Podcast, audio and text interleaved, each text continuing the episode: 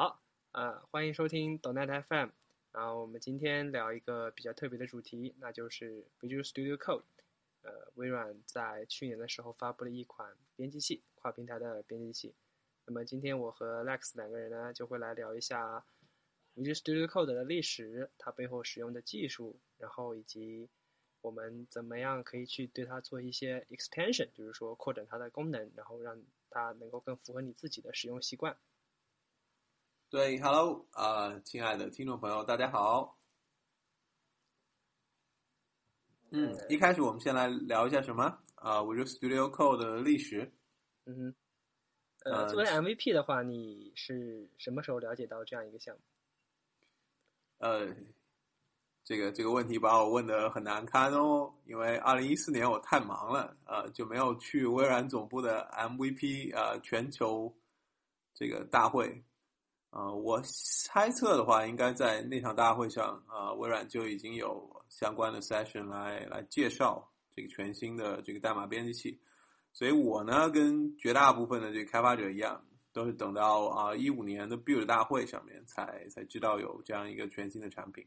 你呢？你好像在微软内部应该更早的接触到这个吧？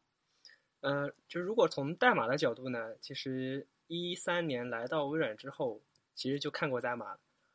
就是看过它的核心代码，但是直到其实我们也是到一五年的时候，就是 Build 大会的时候，才真正知道，啊，原来 Eric Gamma 做了一个编辑器，然后给它名字取了一个让人非常 confusing，就比如有 JavaScript 至于 Java 这样的一个名字 Visual Studio Code，啊，其实它跟 Visual Studio 并没有任何的关系，然后它是完全自己重写的一套一个编辑器。那其实一三年的时候，为什么我会接触到那个 Visual Studio Code，也就是它的核心代码？那主要是因为，呃，在微软的在线服务中，比如说 SkyDrive，还有现在的 OneDrive，或者是说 Visual Studio Online，它上面都会有编辑器，就是有一个 Online 的这个编辑器。那么大家知道市面上比较出名的用 JS 写的编辑器，比如说有 ACE，还有 CodeMirror。啊，CodeMirror。然后。那个当时我们内部呢有一个工具叫 Monaco，那最开始我是觉得这个东西跟 ACE 和 CodeMirror 做的是完全一样的事情，我也不是很明白为什么公司要有人造这样一个轮子。那当时我也不不知道这个是 Eric Gamma 写的，对吧？但是，嗯，我们在做那个 MSDN 的 Authoring Tool 的时候，那我们是一个完全是一个前端的一个版本，前端的版本用 AngularJS 写的。那么我需要在页面上面去编辑那个就是 Markdown，那那你要做个编辑器对吧？那最开始我们选择的就是用 ACE，因为市面上 ACE 确实是属于比较流行也比较就是市面上已有的这些 Markdown 编辑器的话，其实都是基于 ACE 来做的。那我们也不出意外嘛，虽然我们有一些 customization，那直接拿过来用就可以了。但是而且文档会比较多，对吧？对，没错，而且做 extend 也确实比较方便。但是，呃，有的时候你在大公司会有一一点没有办法，就是你有时候要考虑政治正确。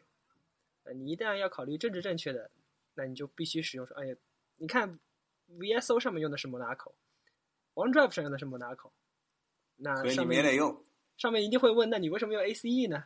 对，可可能会被人问，对吧？就是我相我相信，就就其实大家是一朝被蛇咬，十年怕井绳嘛。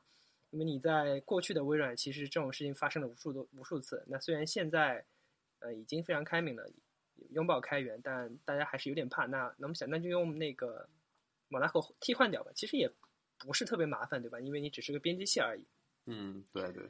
那从换，但是其实中间还是遇到一些坑，就是我们对这个 Markdown 做了一些扩展，然后对这个编原来的 ACE 编辑器呢加了一些特殊的功能上去。那么你可以想见，想见，就是我们换成 Monaco 之后，也要做同样的事情。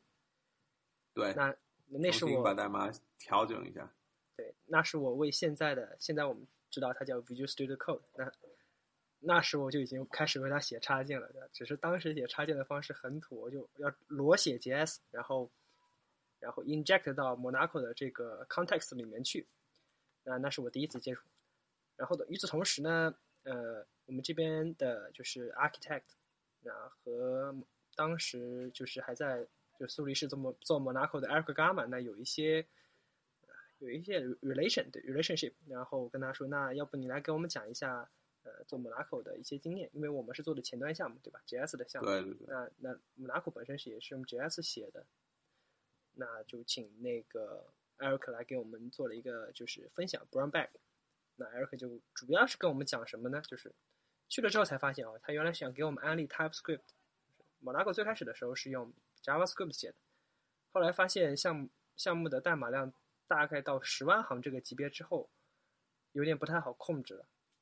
那你想，以他对代码质量的要求，以及他对，毕竟他是写过这个设计模式的，对吧？那他一定不会容忍说你的代码涨到十万行开始出现各种各样的毛病，对，然后异味，对吧？对对，这时候 And Anders 呢，那推出了 TypeScript，那他可能会觉得，那使用 TypeScript 可能让他的代码能够看的这个 smell 能够更好一点，是吧？然后他就开始做这样一个就是 transfer，就是说把 JS 代码转成 TypeScript。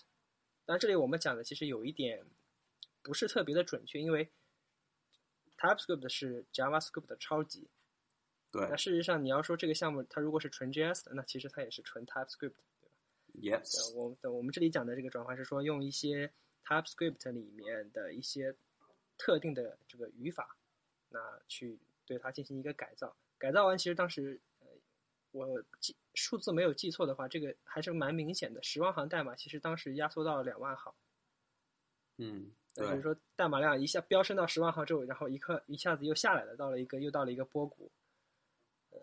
呃，当时我没有太认真听这一个故事，因为我总觉得他只是想忽悠我使用 TypeScript。但同样，我们在呃西雅图的这个和微软工程师的沟通中，也知道呃微软内部，尤其是呃 Windows 十上面搭载了一些这种呃应用商店的程序，比如这个呃音乐音乐的程序啊、包括一些 OneDrive 的这种程序。嗯，之前都是用 JavaScript 来做啊，但是后面都转成了用 TypeScript。这个也是非常非常呃好的例子，证明了使用 TypeScript 来做开发是又快又好又简洁。对。然后现在呃，在一五年之后，那后来的故事大家都都知道了，对吧？当时我觉得有一种想自戳双目的感觉，就是我有眼无珠。我当当时两年前就已经开始接触到这一段代码，但是我并不知道原来它能够做出这么炫的事情。但是我们其实想一想，你在心里不禁会起这样一个疑问：那 Eric Gamma 是不是最开始他也没有想到，他做出来的这个 Monaco 能够最终变成一个编辑器呢？呃我应该可以想见，就是说他最开始并不想做这样一件事情，对吧？嗯因为他做 Monaco 的时候，用在了所有的微软的各种各样的 Web 服务中，然后对没有说是要做一个编辑器。但是，但是是什么引诱他去把 Monaco 塞到了一个桌面的 App 当中去呢？呃，我我也不知道啊，但是可以可以看一下呃 GitHub 做的另外一个编辑器吧，Atom 啊、原子编辑器，嗯，看起来好像啊、两个长得挺像的。对，这个甚至这个是因为受了 GitHub 的启发吗？对的，这个就是说，呃，在最开始的时候，那个 GitHub 这个编辑器的它底层有一个 library 或者说 framework 叫做 Atom Shell。那事实上，最开始的时候它，呃，VS Code 的代码刚 open source 出来的时候，大家其实看到说，啊下面好像的 dependency 就是 Atom Shell。哦，啊，所以看这个观众一看傻眼了，说什么意思？你你你是难道把那个 GitHub Atom 编辑器 fork 了一份出来吗？当然会产生这样的疑问，对吧？对，肯定会。对，那事实上，VS Code 跟 Atom 的这个编辑器有什么本质上的区别呢？我觉得这里面可以就聊一点，就是我当时还在，就是呃，也不是说当时还在吧，就是我在一两年前就已经了解到的一个 story。那么就是我们就嗯先来聊聊一下这个 GitHub 这个 Atom 编辑器。大家知道 Atom 编辑器是，呃，用 GitHub 的话说是给黑客使用的啊，一个跨平台的编辑器。对，而且有些人是，如果你关注的话，你会发现这个编辑器是用 JS 写的，然后能够跨平台。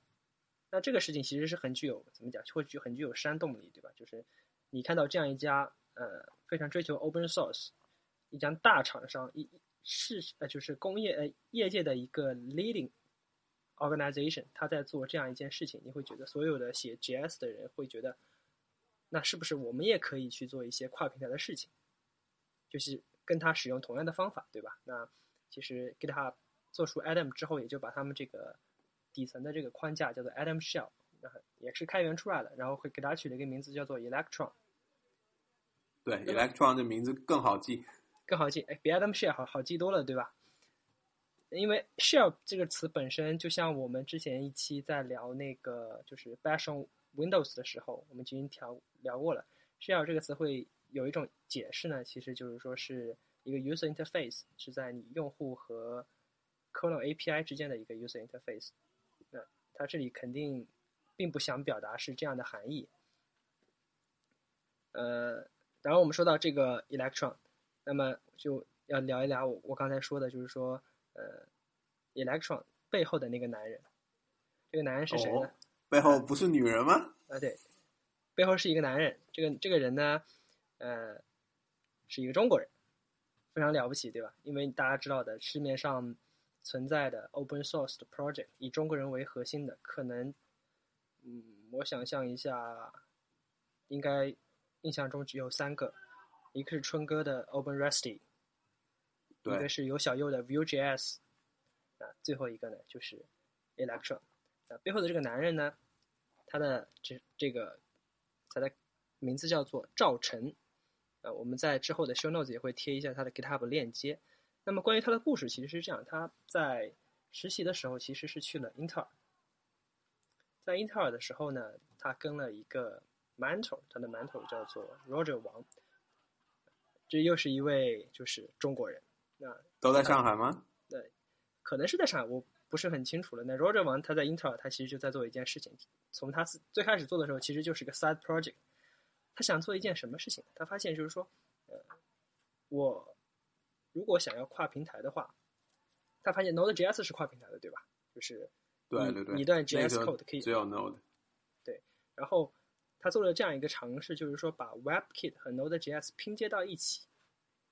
就是说，我的页面上，我的显示层其实是就 visualization 是使用那个 WebKit 来做这个，就是渲染，就是把你的 HTML 渲染成一个你可以看到的一张，就像你 Chrome 浏览器所做的那样，对吧？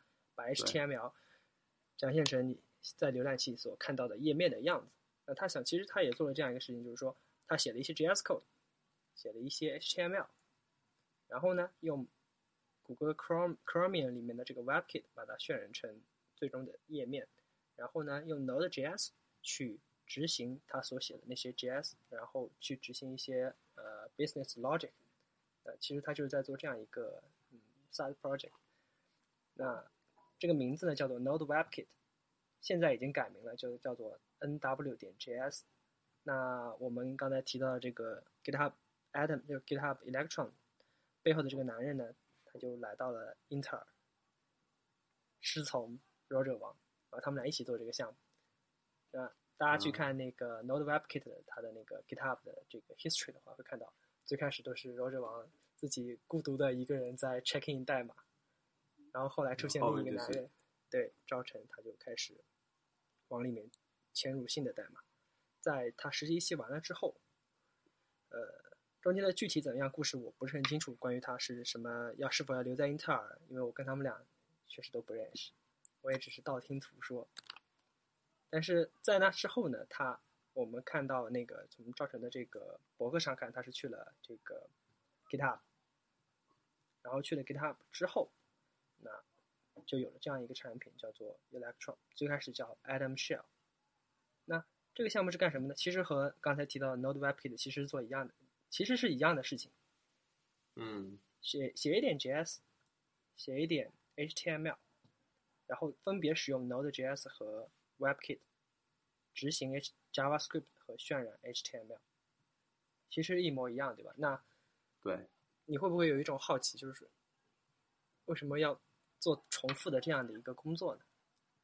嗯，可能会第二次做同样的一个呃产品的时候，架构上会更漂亮一些。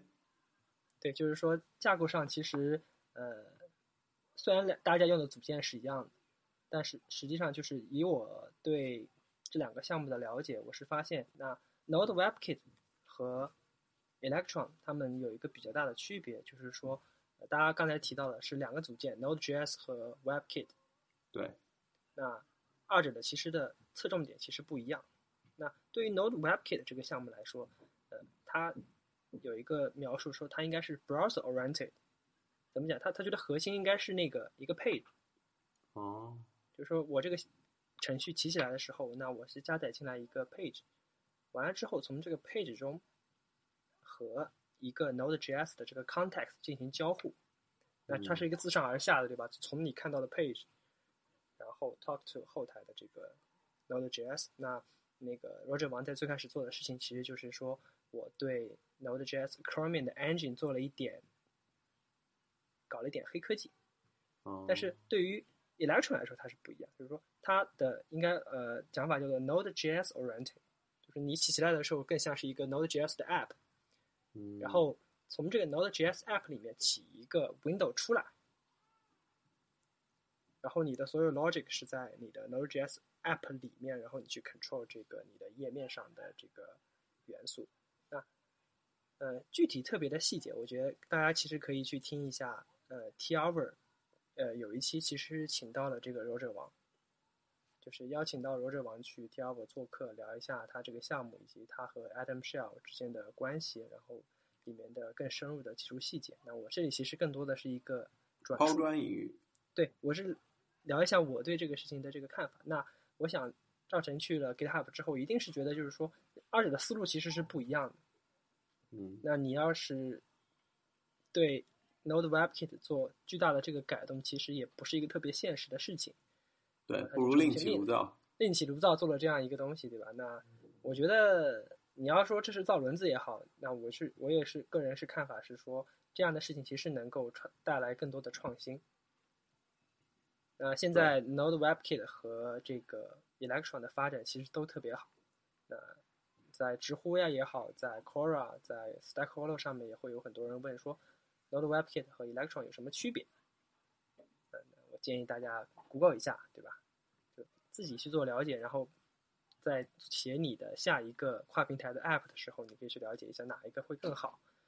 但是这里我们不得不提，大公司的效应是有的。GitHub 在他们自己做出了这个 GitHub 的 Atom Shell，然后之后改名 Electron 之后，用它包装了一下自己的这个编辑器。把一个 editor 放进去，做成一个跨平台的这个编辑器，带来的效应是，微软也这么，微软可能我我是臆臆想啊，是说那个 Eric Gamma 看到 GitHub Atom 之后，他哎还可以这么做，对吧？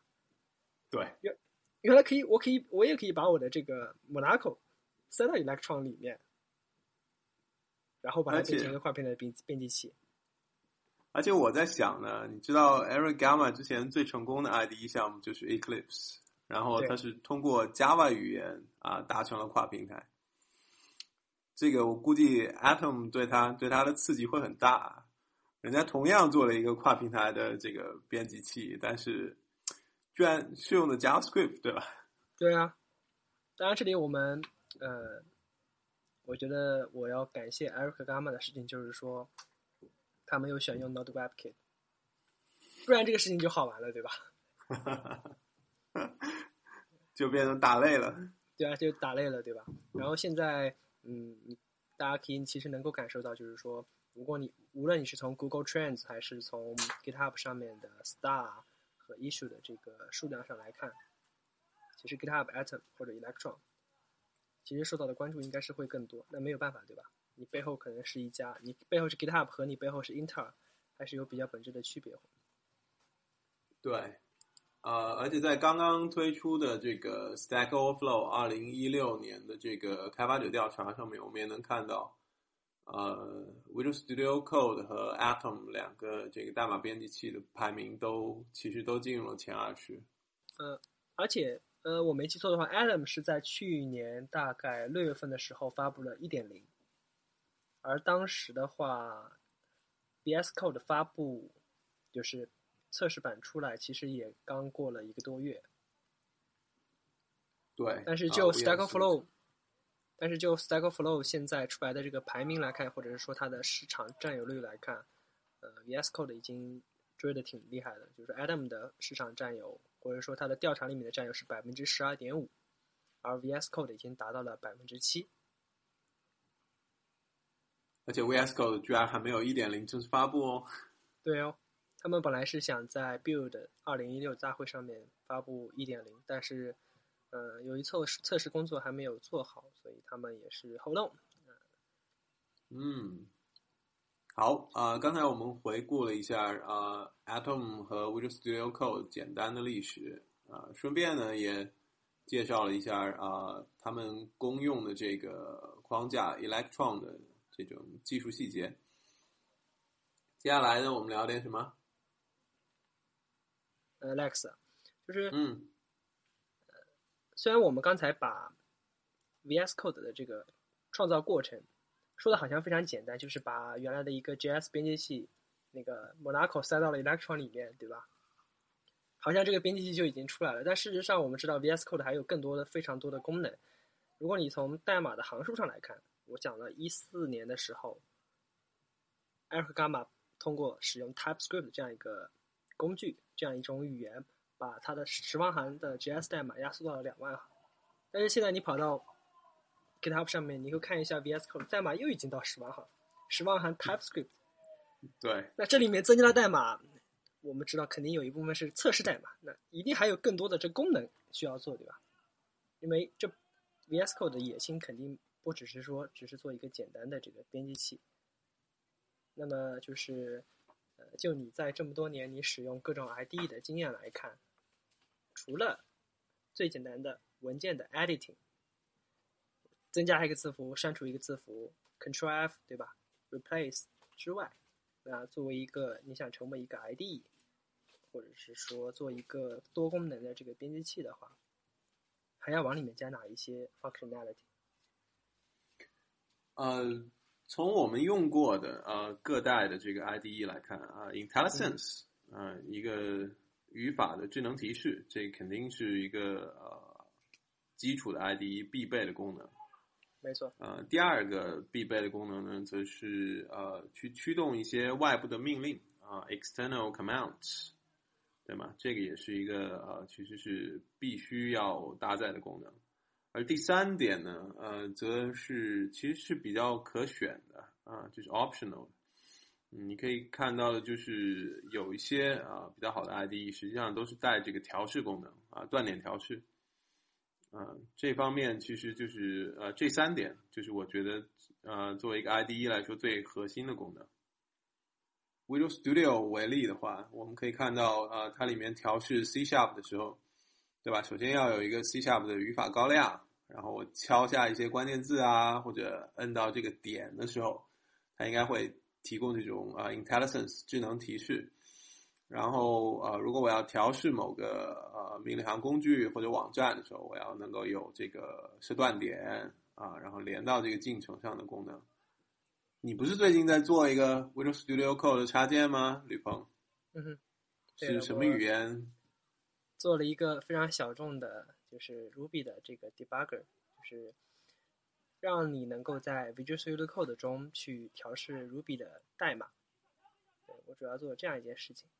那啊，嗯，之所以想做这个，是因为我之前在使用的 Ruby 的 IDE 叫 RubyMine，那它过期了，我的 license expire 了。而且好贵哦。对的，然后因为你知道，其实你在做学生的时候，其实这个还好，因为学生是有那个免费的 license 嘛，对吧？对，但当你不是学生之后呢，你就要付钱。那我的 RubyMine 其实就是已经过期了。那过期之后，事实上市面上你要说有多好用的这个替代品，其实很难，因为呃，还我们还是从刚才那个提到的那个 Stack Overflow 二零一六年的这个调查报告当中来看的话，呃，其实你发现 IntelliJ 背后的这个就是带来的各种各样大大小小的 IDE 其实非常多，因为排在上面有 IntelliJ，后面有 PHP Storm，Studio，对，然后有 P PyCharm，对吧？大家都是基于 IntelliJ，那那基于 IntelliJ 这样一个底子本来就很好的一个 IDE，那他们做了一个 RubyMine，然后基于它去针对 Ruby 去做了一些 customization。那它的功能本身是非常强大的，你要说找到更好的替代品，确实比较难。对，瑞士军刀。对啊，虽然大家可以知道，就是说你可以在 Visual Studio 里面去调试 Ruby，但是那个是 Iron Ruby，对吧？嗯。而且现在微软已经弃坑了，我不玩 Iron Ruby 了，Iron Python 也不玩了，对吧？那好像没有很好的选择。呃，当时呢，我是就把我的当时正在我当时正在给 JACO 呃修一些 bug。那 JQ 社区的里面的就是主主要的这些 contributor，他们实际上是不用 IDE 的。哦。他们只使用一个呃 Ruby 的一个 library 叫做呃 PRY，或者是说更简单一点，他们使用 Rdebug。那这个是是一个什么样的东西？你你可以把它想象成 Ruby 世界的这个 GDB。嗯。也就是他们使用命令行工具来做调试。呃，但是我作为一个 Ruby 新手，我是。确实不是很习惯使用一个命令行来调试这样的来调试 JQ 代码，因为我本身对 JQ 也不是很熟悉，对吧？这是让我就变得比较的困扰。讲实话吧，被 Visual Studio 惯坏了。嗯，对，没错，就是你你用过用过 IDE 之后，就像你用过 SSD 之后，你就再也回不去了。我其实想说，看一下 Visual Studio Code 能够怎么做一些插件，怎么做一下扩扩展。因为那个 Visual Studio Code 的 extension，大家知道那是一个 marketplace，对，这个 marketplace 原来是本来是有机会是由我来做的，但是因为一些某些考量，这个东西呢被给了那个就是美国 team 在做，出于一种好奇心，或者是说特别想去看一看他们做的怎么样，对吧？掂量掂量，监督一下，监督一下，监督一下，我我就去看了，看了之后，反正也不知道怎么回事，就看到哎。Visual Studio Code 原来可以给它做扩展，然后增加调试的功能。嗯，这一下子就吸引了我的注意了。就是，而且我我对此我还比较敏感，就是说，呃，如果你在国内一些论坛上面，国外论坛我们就不谈。你看国内国内论坛上面，大家会讨论 Visual Studio Code 的时候，那有些人就会喷说：“哎，你这个做这个东西，你还想搞成 IDE 吗？”然后有些人就在那下面评论说：“哎呀。”人家说的很简单，人家在自己的官网上面写了，我这是一个 editor，对吧？code editor，人家也没说自己叫做 IDE。但是这样一个 extension 的种类，其实让我意识到，它其实是有很大的野心的。虽然他这个说我要做一个 editor，但其实藏龙卧虎，他并没有设置自己的 limit，对吧？他还是希望自己能够变成一个 IDE。那我就去看了一下，就是就是官方对如何扩展 debugging 功能，我就大概了解了一下它的这个文档和代码，然后发现它其实做了一件这样一件事情，因为大家知道 debugging 这个事情其实是非常 generic，你点添加一个断点，你按按一下 F 五，啊，代码开始运行到断点的时候它会停住，对吧？然后你在这个断点的时候，你可以看当前的 call stack，当前的 local 的 variable，global 的变量都是什么样子的？那这个事情本身是非常 generic 的，就是你无论你调试哪一种语言，你都是这样的情况。对的。上下文，对吧？嗯，那由于 VS Code 支持了这个 Node.js 的这个 debugging。对，这个是内置的。这是内置的，对吧？然后我发现他们把这样一个功能完全抽象出来了。比如说你你他他做了一套调试 Node.js 的这个 API 呃 UI，然后底层呢也是去跟 Node.js 进行通讯，其实他们是去跟 V8 引擎进行通讯，然后能够达到调试的这样一个目的。这时候他们做一件事情，我把整一整个这一套 flow 抽象出来，那只有最下面那一层原来是跟 Node.js 代码通讯的那一段，他把它就是说。这是是在他自己的原有的代码里面，而剩下的部分，他可以把它 expose 出来给到其他的做 debug 的这个用户。原来如此，就是 expose 了一些 API 出来。那么我就在想，那我们现在要做的事情就是说，呃，怎样去让 VS Code 和我的 Ruby 的代码进行通讯，或者是说和我 Ruby 的调试器进行一个通讯？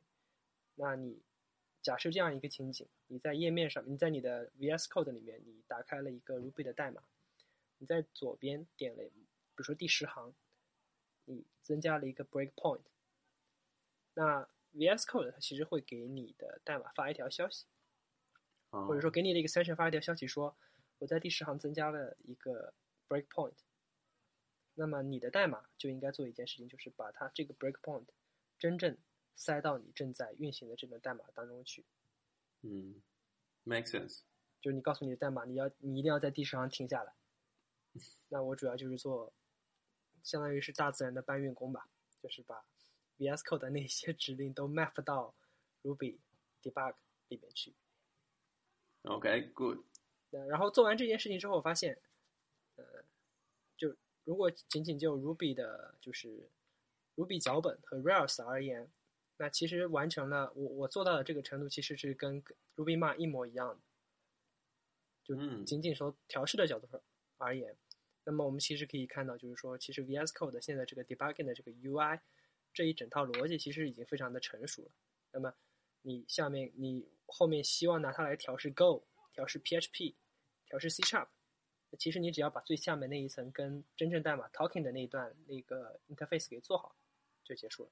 所以下大家如果现在去访问 VS Code 的那个 marketplace 的话，你会看到下载量最大的那几个就是 Go、PowerShell、PHP 的他们的这个 debugging tool、debugging extension。那我主要就是做做了这样一个 extension。对，但是有一件事情，对，但是有一件事情我是一直没有做的，就是说怎么去做 IntelliSense。因为要做 IntelliSense 的话，其实这个事情就比较麻烦了，你需要去理解，呃，文件里面的内容，你要去进出那个 AST，就是语法树，然后根据嗯这些语法树去决定你要给它做哪些的这个展示，对吧？对，展示出一个这个提示词列表，这个其实非常不容易。对那这也是 VS Code 一直就是呃自己也在做，然后也希望第三方开发者给他去做一些帮助，其实就是增加一个语言的支持。那你增加 Ruby 的一些语言的高亮也好，IntelliSense 也好，那这些是编程语言。那其实有一些不是编程语言的话，像一些用来做文档书写的语言，那比如说 Markdown，呃，因为 GitHub 上面大家去写文章其实都是用的 Markdown。所以 VS Code 其实自自己就默认自带了 Markdown 的书写 preview，就是实时的 preview。那其实还有一些比较业内比较流行的这个 markup language 的话，其实 VS Code 是没有支持的。就是比如说 restructured text，然后还有什么 mustache 这一些。那我是知道你是在做，也是在做一个，就是关于就是 language support 这方面的一个插件，是吧？呃，其实没有，呃，我做的呢，呃，是一个针对 restructured text 这样一个 markup 语言的这个呃 Visual Studio Code 插件，嗯但是我跟你其实遇到了同样的困难啊，就是你如果真的要做一个非常智能的 IntelliSense，包括一个非常精确的啊 syntax highlighting 啊语法高亮，你实际上是需要啊按照呃 Visual Studio Code 的要求去实现一个语法服务器啊 language server 这块实际上啊相当困难啊，除了我们两位卡在这里之外呢，我据我所知。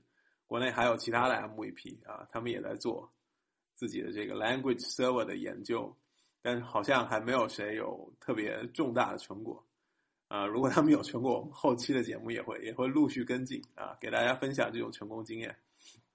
我这个呃 restructure text 的插件呢，现在呃最主要的这个呃功能，一方面是一个基于正则表达式的呃语法高亮。呃，其实比较粗浅了，而且还会有些呃莫名其妙的问题。另一个比较突出的功能就是我们可以去做这个呃，有有点像这个 Markdown 的这种呃预览的效果啊，就是你在这个呃语法文件中去摁快捷键，我就可以给你打开对应的这个 HTML 网页啊，让你及时的看到啊这个呃目标文件的最终的效果。这块我倒是已经做出来了，因为技术上相对呃更容易一些。怎么样？结合我们两位这个做插件的经验，要不要给这个呃收音机前啊？这个也不是收音机前，其实手机前是吧？要要不也给各位听众，呃，这个介绍一下怎么怎么做一个属于自己的专属啊 Visual Studio Code 插件。怎么介绍的？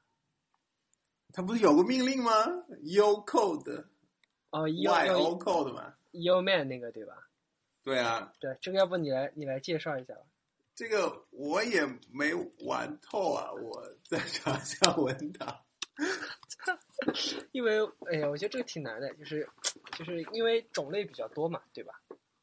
对，呃，其实简单的来简简单的来说呢，呃，给 Visual Studio Code 写插件呢，呃，我我做的这个 Restructured Text，包括吕鹏做的这个呃 Ruby 调试器，它都属于呃比较复杂的呃插件类型啊、但是实际上大家可以做呃更简单一些的啊、这种插件。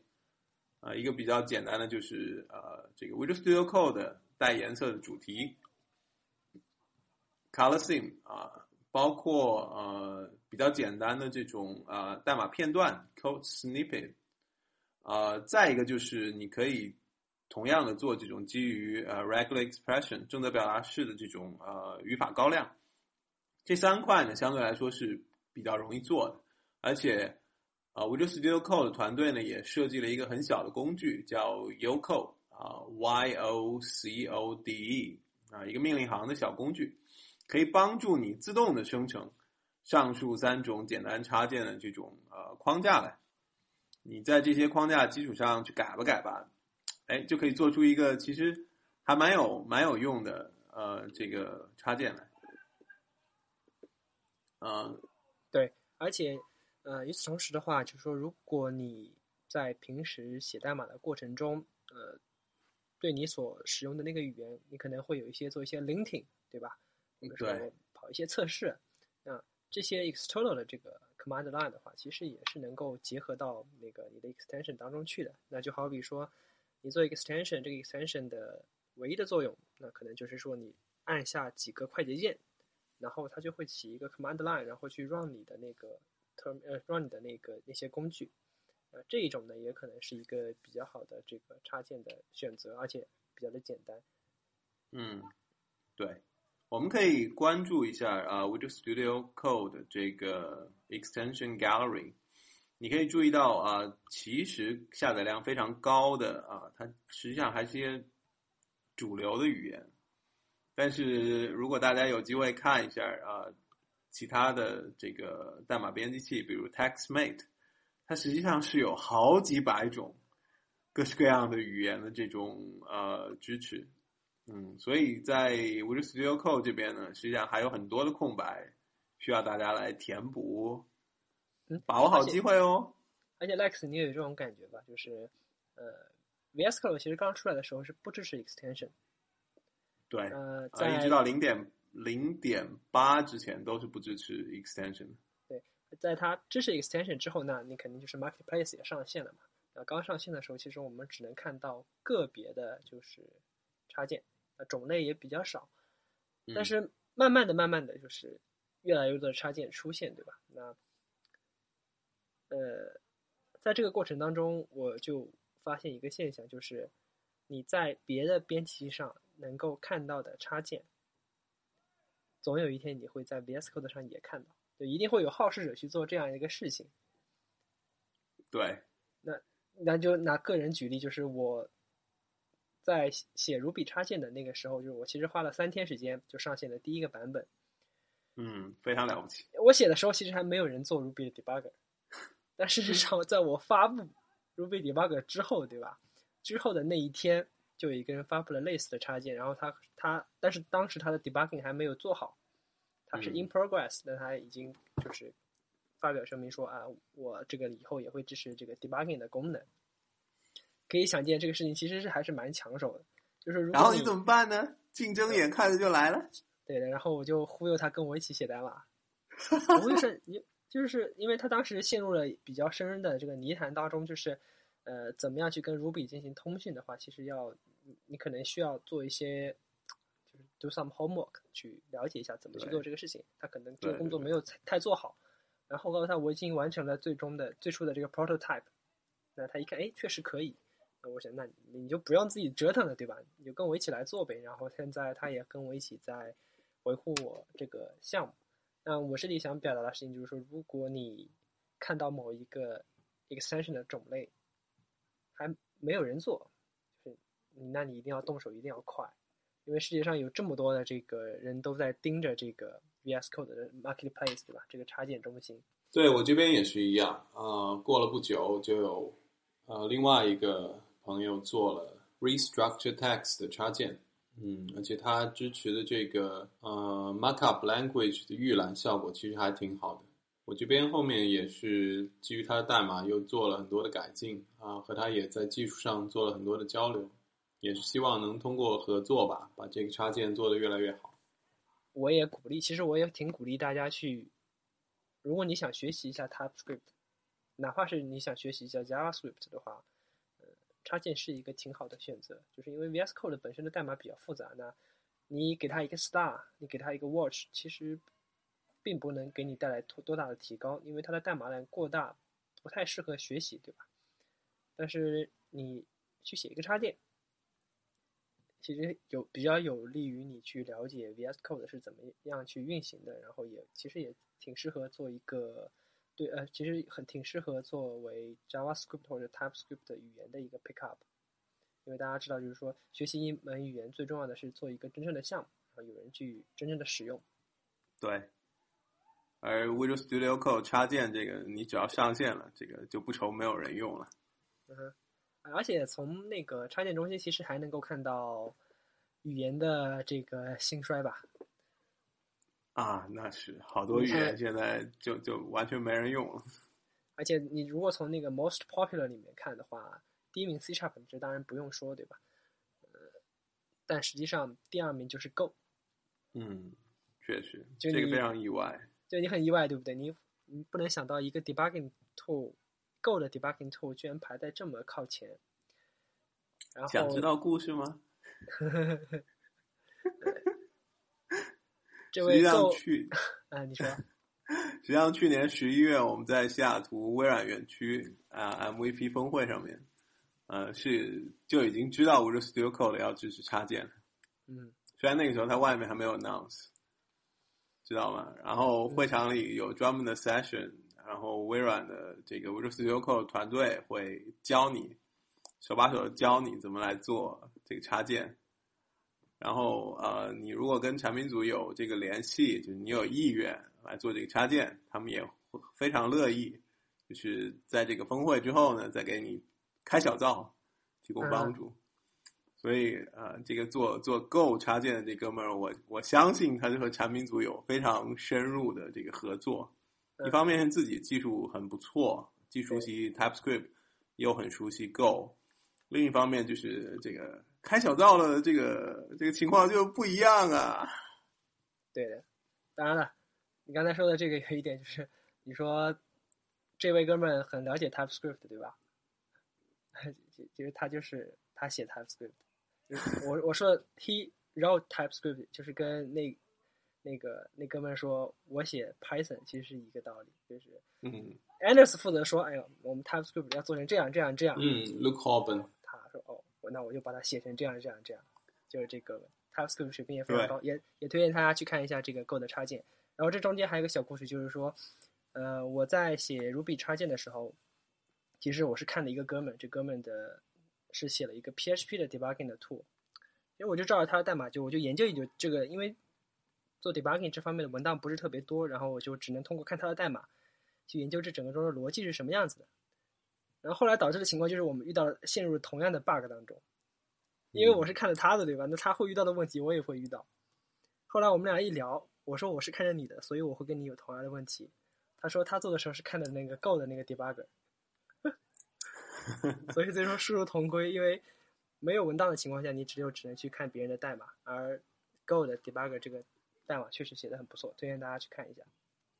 呃，另外值得一提的就是呃，Visual Studio Code 的插件啊，我们看到这个商店里的这些插件，几乎全部都是开源的。所以你如果想站在巨人的肩膀上，现在这些肩膀呢都在你眼前，赶紧踩上去吧。build 之后啊，对，呃，十四号就是打开 Visual Studio Code 嘛，然后就告诉我，哎，这个有新版本，要不要下一下，对吧？对，结果发现是一点零版本。对，然后终于发现就是就是一点零版本。呃，虽然那之前也有一些网上的这个这个 rumor 啦，在在讲啊，这个一点零应该是某个时候，对吧？然后，但但你真的收到的时候，还是还是会觉得蛮不错的。因为毕竟一个产品从零点几啊，慢慢的涨到一点零，那它应该还是还是度过了一些开发过程中比较比较艰难的阶段，对吧？尤其像 Visual Studio Code，先又从纯 JavaScript 转成 TypeScript，然后从一个呃整版一块变成很多的插件组合起来的一个一个结构，还是蛮不容易的。嗯，而且一点零上线之后呢？带来的最大的功能其实是有了多语言的支持，这体现了一家大公司或者是微软这家公司的一贯的风格，就是无论是做什么样的消费级的产品，都一定是针对于要保证它的这个什么多样性，然后什么语言都有，中文、日文、韩文，然后各种西方的各种语言，但是这也一定程度上带来了一定的灾难，是吗？Max？对，完全是。其实，其实最开始我因为操作系统一直是英文版的嘛，不管是 Mac 还是 Windows，啊，包括手机。然后最大的问题就是我我很难去知道，原来多语言这个这个 Visual Studio Code 做的并没有那么完美，只是只是看了一些一些那个 Twitter 上的报道，然后就就有人说啊，我用这个日文版，然后怎么命令都变成日日文版的日文了。对，你就想象一下，就是说，当你那个，比如说你的 Windows 系统，或者是你的 Linux，呃，就还是说 Windows 吧，这种事情 Linux 是也干不出这种事。你的 Windows 系统，然后现在是中文的，对吧？然后你打开了 Command Line，你以前的切换那个 Directory 是用 CD，CD，嗯，这时候它让你切换目录，输入这四个中文，后面加个一个目录，你才能切换过去。你内心的阴影面积要有多大？你是什么样的感受，对不对？我我觉得我的阴影面积挺大的，这个受到了一万点伤害。呃，所以我不确定，当然我没有去。如果我们想要的话，也可以去根据 commit history 来看一下是谁 check in 的代码，或者是试图找一下是谁做出这样的决定。但啊，我们不做这样的事情啊，不不挖坑啊，不掘坟。但是这样的决定显然是。拍脑袋决定的，拍脑袋决定。我我想象不到，哎，就是，嗯，但其实这跟微软的性质也比较接近吧。你想，Visual Studio 也是有中文版，而且 Visual Studio 的中文版你还没有办法，有办法吗？切换语言好像是不行吧？好像是不行，对。但是 VS Code 当然是可以了，因为它本身是从那个 JSON 的 config 里面把它 load 出来的。那这个所以改配置是可以强制 Visual Studio Code 以英文的形式运行，对，作为一个 workaround。非常反人类的设计，它把一些因为那一个就是那个 panel 的话，其实本身它的名字就叫做开发者，哎，什么来着？我也忘了专业名词叫什么。但是它很明确，for developer，对吧？嗯。但如果你是 for developer 的话，你就不要搞成多语言的嘛，你就老老实实的用英文。你除非你说你想面向的是异语言的这个开发用户的，他们写的是中文。呃，其实我觉得最开始的想法是好的，就是说，呃，一些菜单，包括一些这个界面上的东西，尤其像选项的东西，如果如果能。换成英啊，换成这个本土化的语言，包括哪怕是鼠标停上去，停在那个英文上面，你能够显示一些中文的翻译的这种提示信息，我觉得就是对于一个英文并不是那么好、那么专业的用户来说，帮助其实是蛮大的。但是它涉及到的就是一个产品组的这个这个人员构成的问题，就说如果你一个产品组基本上都是以讲。呃，欧洲化的这种呃欧美的语语系为主，特别是以英语为主的时候，那么在这个产品去做本地化的时候，它就会出现一个问题：哪些东西要本地化，就是就就没有人敢拍板的。然后明显这次 Visual Studio Code 就是就是拍拍错版的，因为他把这种呃配置 Visual Studio Code 命令行的这些地方，本来是不应该本地化的，然后做了本地化，就是就有点过犹不及，画蛇添足的感觉。对，所以呃后面我觉得他们通过某个某个 patch 把这个把这个倒回来，其实呃问题也就应该能够能够轻松解决。这个只只是说可能分析下来会跟他们的人员构成会比较相关。嗯呃，不过这个就是增加了多语言的支持呢，实际上一定程度也带来了更大的用户量。嗯当然了，我不确定用户量的增加是不是因为一点零的稳定版本的这个出现，对吧？呃，但是可以看到，就是 GitHub 上面突然出现了非常多不同语言的 issue，嗯就是人家提问题的以前都是英文的，没有中国人上去提问题，没有日本人，没有韩国人，至少没有他们的这这样的语言本身。